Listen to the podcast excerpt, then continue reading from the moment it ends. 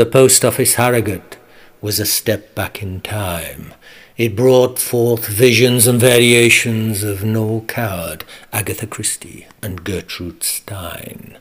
Pension Day was a crocodile of the old slide rule, sporting in Harris tweed, walking canes, and tripod shooting stool.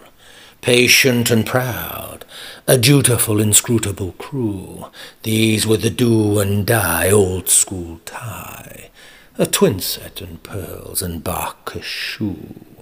Patriotic persons that never caused kerfuffle, but obediently moved forward to their deaths in a silent duffel-coated shuffle, regimented into time and space, gutter and grace, Brylcreemed hair, plastered perfectly in place, trousers trussed by button and brace, collar and cuff stiffened and stuffed, with waxed moustache, waterproof pacamac.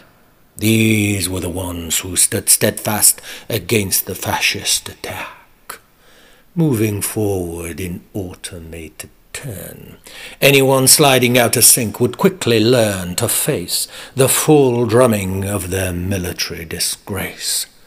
You, sir, have moved forward off cue causing the rest of the company to swerve and skew.